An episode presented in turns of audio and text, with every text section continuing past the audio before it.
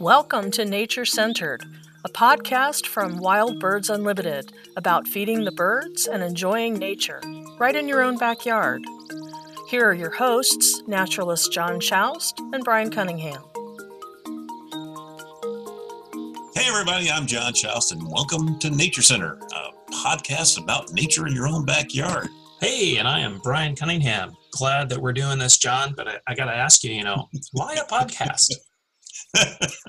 well, hopefully, uh, you and I have something to share with our audience, Brian. Uh, of course, you know, we, we do. You've been teaching people and sharing uh, about nature for what, 30 years in both you know camps and nature centers and and for WBU Wild Birds Unlimited and I've been doing it for almost 40 years so so combined we've got about 70 years of hopefully some knowledge that, that will be of interest and entertainment to uh, our audience and we'll have lots of fun sharing that with them Oh, indeed. Just a little bit of tenure there between the two of us. Um, but I am excited to be able to share about the joy and passion of you know, what's going on with birds, what's going on with nature, and, and starting right in your own backyard. Uh, there can be so much happening, and uh, I'm looking forward to doing these podcasts and being able to talk about those kinds of things. And it's not just birds. You know, we're backyard bird feeding hobbyists, we're the backyard bird feeding experts, but um, there's so many other things that happen in nature right in our own backyard and then beyond that. So I'm excited to jump in and start doing a number of episodes.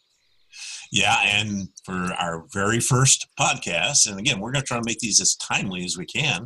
And what's more timely than right now than hummingbirds? And so our first podcast is entitled Hummingbirds, a Beautiful Beast of a Bird. We're going to take you on a real deep dive in the world of these tiny winged wonders what kinds of foods, what kind of feeders, you know, how do you attract them to your yard and how do you keep them coming? We'll have some activities to do with the kids or the grandkids. And John, what about habitat? Yeah, actually, habitat's a really important thing, not just for hummingbirds, for lots of other birds too and other wildlife. So we're going to take a few minutes and talk about habitat and things you can do in your backyard to, to cater to wildlife a little better. Have you got your hummingbirds yet? I do not have hummingbirds just yet, but I tell you what, we have our hummingbird feeders out. Uh, my wife has really started to get really excited about hummingbird feeding. I brought home a window hummingbird feeder, and she actually took over taking care of it because once we started getting hummingbirds last year, she was all over making sure they kept coming into the windows. Um, but I love that springtime when all the hummingbirds are coming back. I know there are some places where hummingbirds are uh, year round in winter, but it's it's that special day, isn't it? You you it watch is. and you watch and you wait for weeks and weeks and you watch every day. And, and it's still early. I expect them back honestly within the next week or so. Uh, but just in case, you know, I put them up there, and boy, what a day it is when they first show up in your backyard. It's like everybody's got to know. You send emails out to your friends, you talk to your kids, you know, let everybody know the hummingbirds are back. It's they're a big. Back. Yeah, I've been watching all the migration maps, and they're close. The first ones are coming through, and so oh, I just can't wait till we get them. So I, I have taken a little grief over the title of today's show. A uh, hummingbird's a beautiful beast of a bird. so wait, wait. a beautiful beast of a bird. I know, I know, but it's true. I mean, these guys. I mean, let's face it. If you're the smallest guy on the block, you better be tough, or you're not going to make it. And, and these guys truly yeah, they're delicate and they're beautiful and they're graceful and they're aerobatic. But my gosh, they are also some of the toughest birds in around anywhere. This is true. They're tough little birds. Beautiful. They're gorgeous too. And they have a big heart. in proportion to their body size, they have the biggest heart of any warm-blooded animal. They have uh, heart beats of up to 1,250 beats per minute. Amazing stuff. That's uh, crazy. Yeah, body temperature can get up to 109 degrees. They eat up to 70% of their own body weight in solid food, which would be things like insects and gnats and things like that, but also four to eight times their body weight in water through obviously the nectar that they're feeding on from flowers. They have one of the highest nesting success rates. I mean, this is a little bird that weighs one tenth of an ounce. I mean, you can literally mail 10 of them on an envelope for a one ounce stamp. I mean, if you think about it, they're one tenth of an ounce. They're that small, and yet they have one of the highest nesting success rates of any uh, migrant, uh, long distance migrant in North America. That's crazy. I mean, so many little fun facts there about how tough these little guys are. You, you think about, I think about just migration, and yeah. you know, all these different, most of these hummingbirds in North America are migrants. And Yeah. holy cow, for you're talking about how much they eat. And if I'm on the move, then I need lots of energy to stay on the move just to continue in migration. Yeah. I mean, fattening up, how much did you say that they weigh? One tenth. It's three. It's about three grams. It's about one tenth of an ounce. Literally ten of them. It takes ten of them to make one ounce, which is what you can send in an envelope with a postage stamp.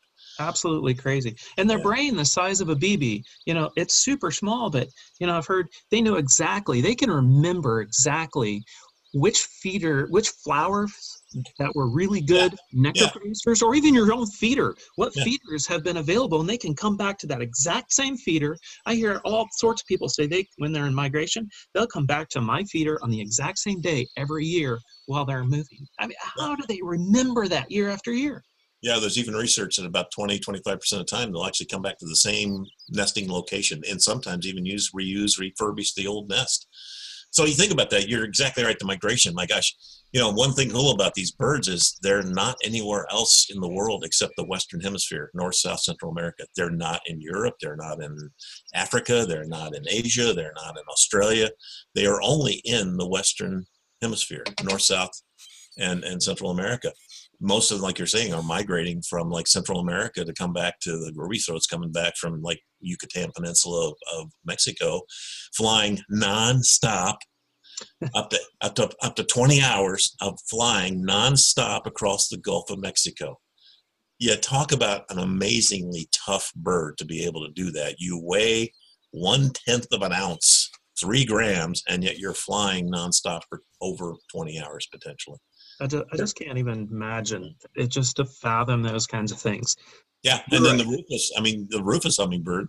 What a cool hummingbird that is! And that sucker goes all the way from Mexico, and flies all the way to Alaska, and nests in Alaska. It nests in the Rocky Mountains where it's cold. You know, again, that's why we titled this one beautiful beast of a bird. They are truly tough, tough characters. Yes, they are.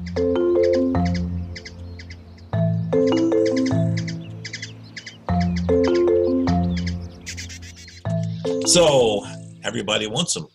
I don't know of any any bird that people want more in their backyard than hummingbirds. So how do you get them? What do you need to do?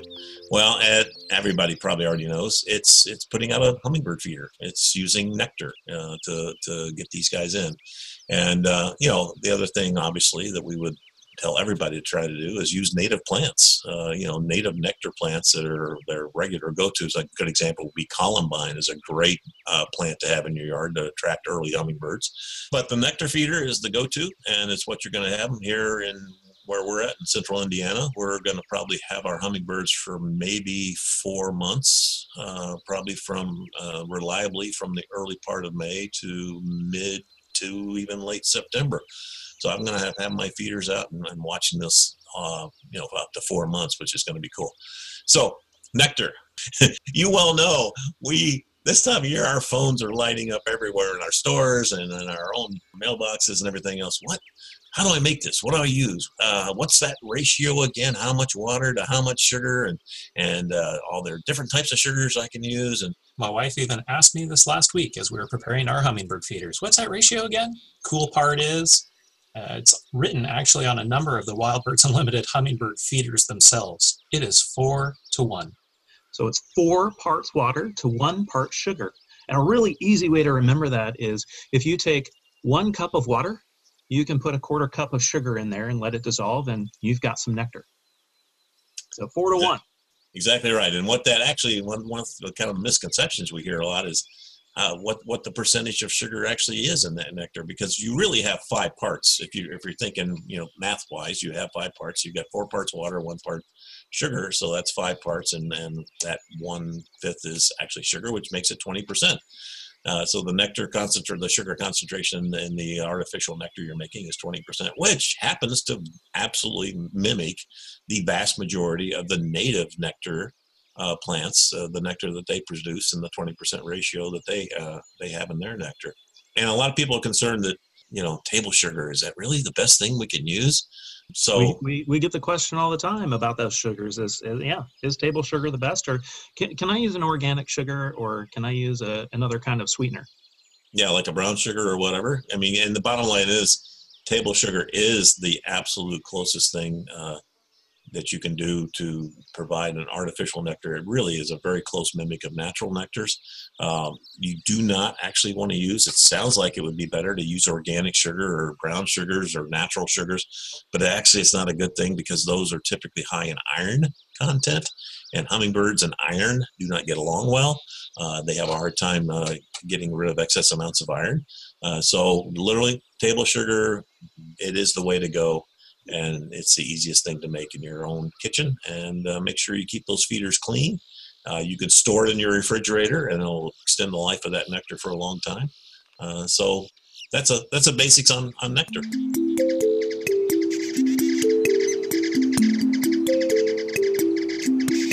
Um, so we get questions a lot about what's that best feeder to have out there. Um, of course, I'm a little biased because I think that the best feeder out there for hummingbird feeding is a tray style feeder. And, you know, historically, we've had a lot of hummingbird feeders that are kind of that uh, gravity cup style where you fill it up uh, and then you turn it upside down and connecting a base to it. And it's that nectar is then gravity fed out to the ports. Well, yeah, there are a few issues with that. You, you, get some you get some nectar that pushes out and it helps to make a little bit of a mess. Um, and, you know, a lot of times I could deal with some of that mess. That's fine. It's outside. But usually what happens is when the hummingbirds do show up, inevitably they always go to the backside of the feeder and I don't get to watch them feed. That's what I love about a tray style hummingbird feeder. Uh, tray style hummingbird feeders, it's like a little saucer dish that the lid sits on top of. And then now you don't have it leaking. So you, you just don't have that mess. But the cool part is, anytime a hummingbird shows up, they can feed at any feeding port on the top of that lid, and you can see them, whether on the back side of the feeder, the front side, left, right, whatever. And then that way, too, the hummingbirds are really comfortable because now, while they're feeding, they can see all around themselves. I mean, yeah, they are a beast of a bird, but they're tiny, and there are other birds or critters that want to eat them. Yeah which which are that that that I'm glad you brought that up because I always thought this was one of the most amazing things. So hummingbird, what does prey on a hummingbird? There just aren't that many things that it's not big enough to, you know, be a big meal for a lot of big bird, you know, predator birds or raptors or whatever it might be. So what does prey on?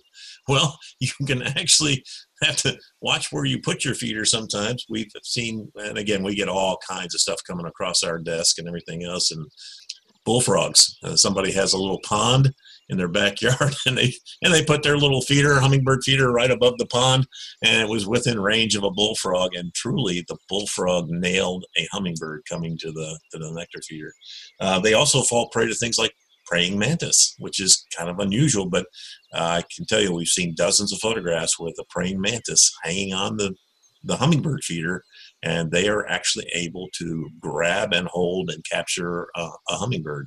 So when you're a little bitty guy, you do have to watch out what you're doing. And uh, so, Brian, uh, that, that definitely don't want to put your feeder over the top of a water feature in your backyard full no, of bullfrogs. No. But, but where else would you recommend us putting feeders in your backyard? Yeah, placement is a really good thing to think about for that hummingbird feeder. Yeah, you don't want it over that water feature where it's too close, or you don't want it right next to uh, plants. Now, maybe you have a hanging basket or something, or you have a bush nearby and you have that hummingbird feeder right next to it. Yeah, I'd move it out into the open a little bit. You could hang it off your eave. You could hang it off of your window. Um, you can put it out in the middle of the yard. You want to put it where you can see it. And but you want it to be just far enough away that something like a bullfrog, something like a praying mantis, if that praying mantis is hanging upside down on your feeder, and yes, they can do that. I have seen them do that and plenty of pictures as well but uh, put it out there in the open a bit so that hummingbird can come in, have a visual around them to see danger approaching, and be able to have time to fly off. You know, a lot of times the, the hummingbirds will have the nickname the dragster of the bird world because these little guys, yeah, they can fly, you know, 30, 40 miles an hour. And that's typically how fast they can fly, but they actually have been clocked at over 60 miles an hour just this tiny little beautiful beast of a bird that is super fast but they need the space to be able to to take off um, and they can take off very quickly Oh yeah, they go to zero. I've, I've read things where they've tested zero to sixty almost instantaneous. I mean, they're they're they are a dragster. They come off the line like you wouldn't believe, instantaneous up to sixty miles an hour when they need to. Yeah, and I bet uh, if you've ever spied your hummingbird feeder and and uh, another hummingbird showed up while one was feeding, you probably saw that little that little pivot and takeoff when they go after And- and- that and other hummingbird coming into their area. And you know when you see that the most? When you've got that bull, especially if you have, uh, you know, in the east we only have the ruby-throated hummingbird, and the males can be real bullies at their feeders. Oh, super territorial. Yeah, and man, that's when you see it when a male comes down and, and harasses a female or juvenile at the feeders or another male at the feeder. Uh, you see that instant takeoff. So, so what would be our best tips, Brian, for keeping bully hummingbirds at bay in our backyard? I tell you, actually, it's uh, there's some simple things you can do to keep those bully hummingbirds at bay, and one of the best is just have a couple of feeders. I- I- even if you have just two feeders, you're going to place them at far ends of the, yard. You know, have them where you can still see them, but put them really far apart. Because if you have one bully hummingbird and you have a couple other hummingbirds that are trying to come in and feed, uh, they they can't protect both of uh, both feeders at the same time as easily. And you, if need be, you can even put them on opposite sides of the house. Put one in the front yard, one in the backyard, or on the side yard. So you can do four of them, do multiples, however many you'd want to put out there. But the key is you want to have multiple feeders and put them far apart. It's really going to take a lot more energy and effort for that bully hummingbird to protect all those feeders. And it's going to give other hummingbirds the chance to come in and, and get a drink.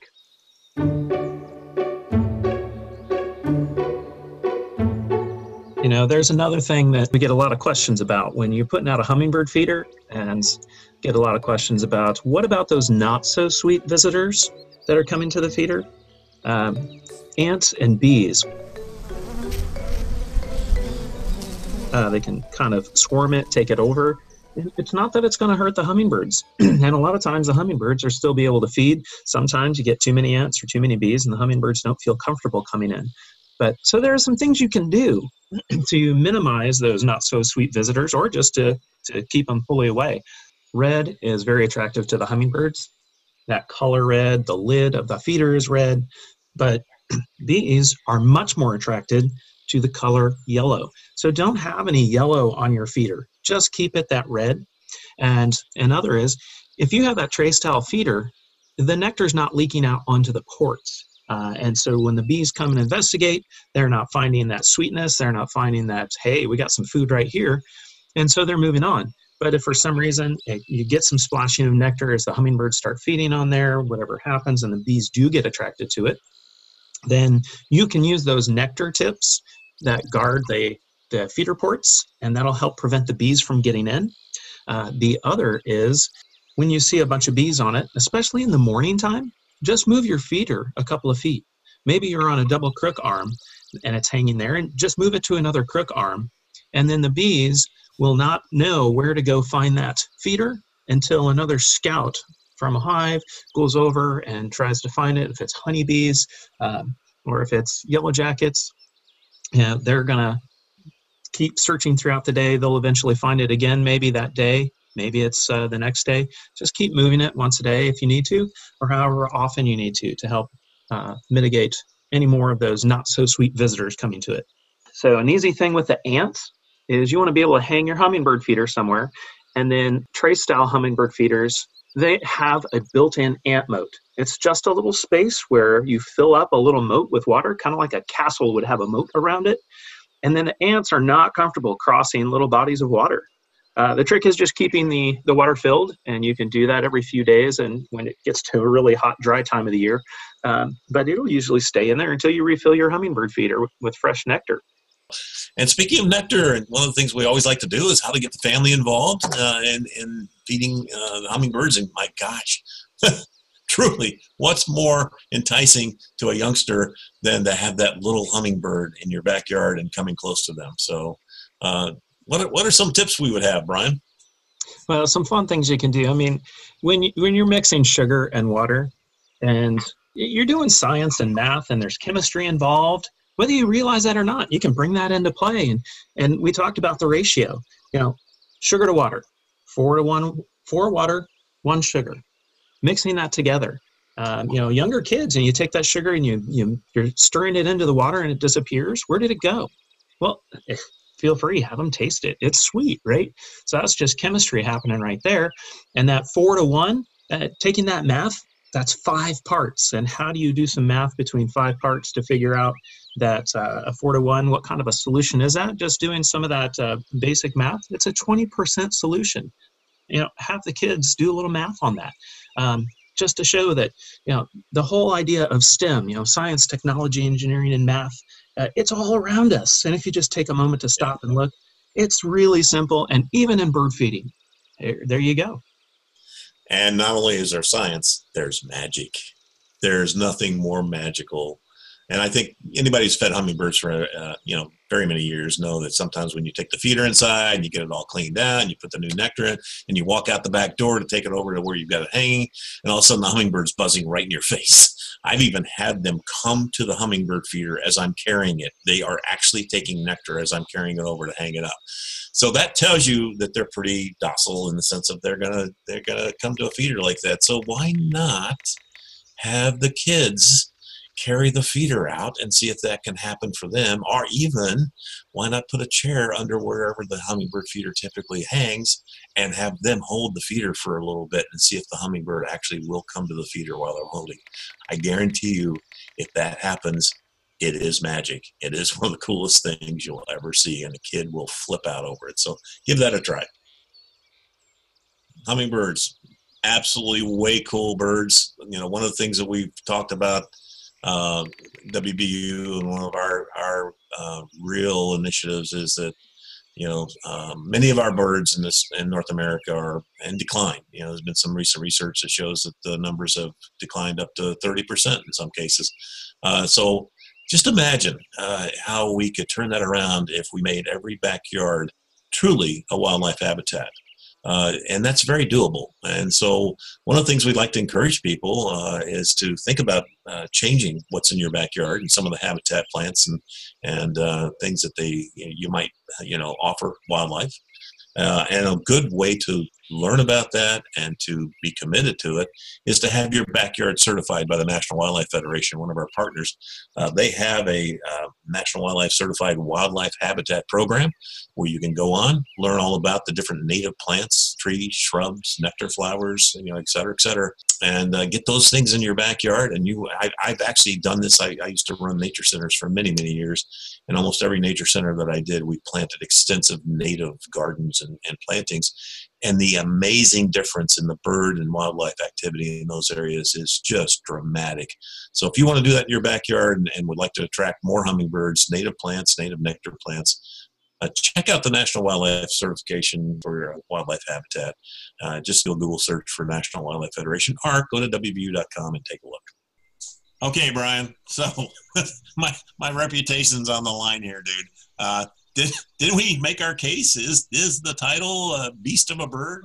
Well, John, I, I think we did. I know you convinced me. Uh, these tiny little garden jewels, uh, but they they really are just some tough little birds, smallest birds in the world, smallest nests and eggs in the world, but yet they're living as long as other songbirds. So I think they are holding their own, and the joy that they bring to people is absolutely phenomenal. So, you know, I hope everyone's enjoyed uh, our time today and has had as much fun as we have had being able to talk about it and centering on nature. So, what are we thinking for our next upcoming podcast here? Yeah, hopefully, uh, hopefully, uh, this being our first podcast, uh, Brian, uh, we'll we'll continue to improve and hopefully the quality of the podcast in regards to uh, some of the technological side of it. I mean, we are doing this remotely, you from your house and, and uh, I from mine.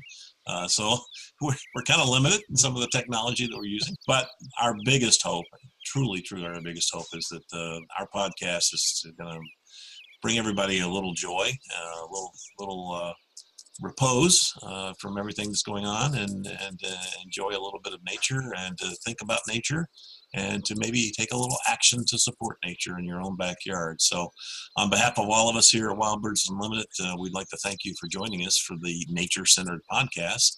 And next time, uh, we'll either be talking about Orioles or our WBU OwlCam, depending on what nature throws at us. Thanks, everyone. Looking forward to joining us next time. In the meantime, enjoy the birds.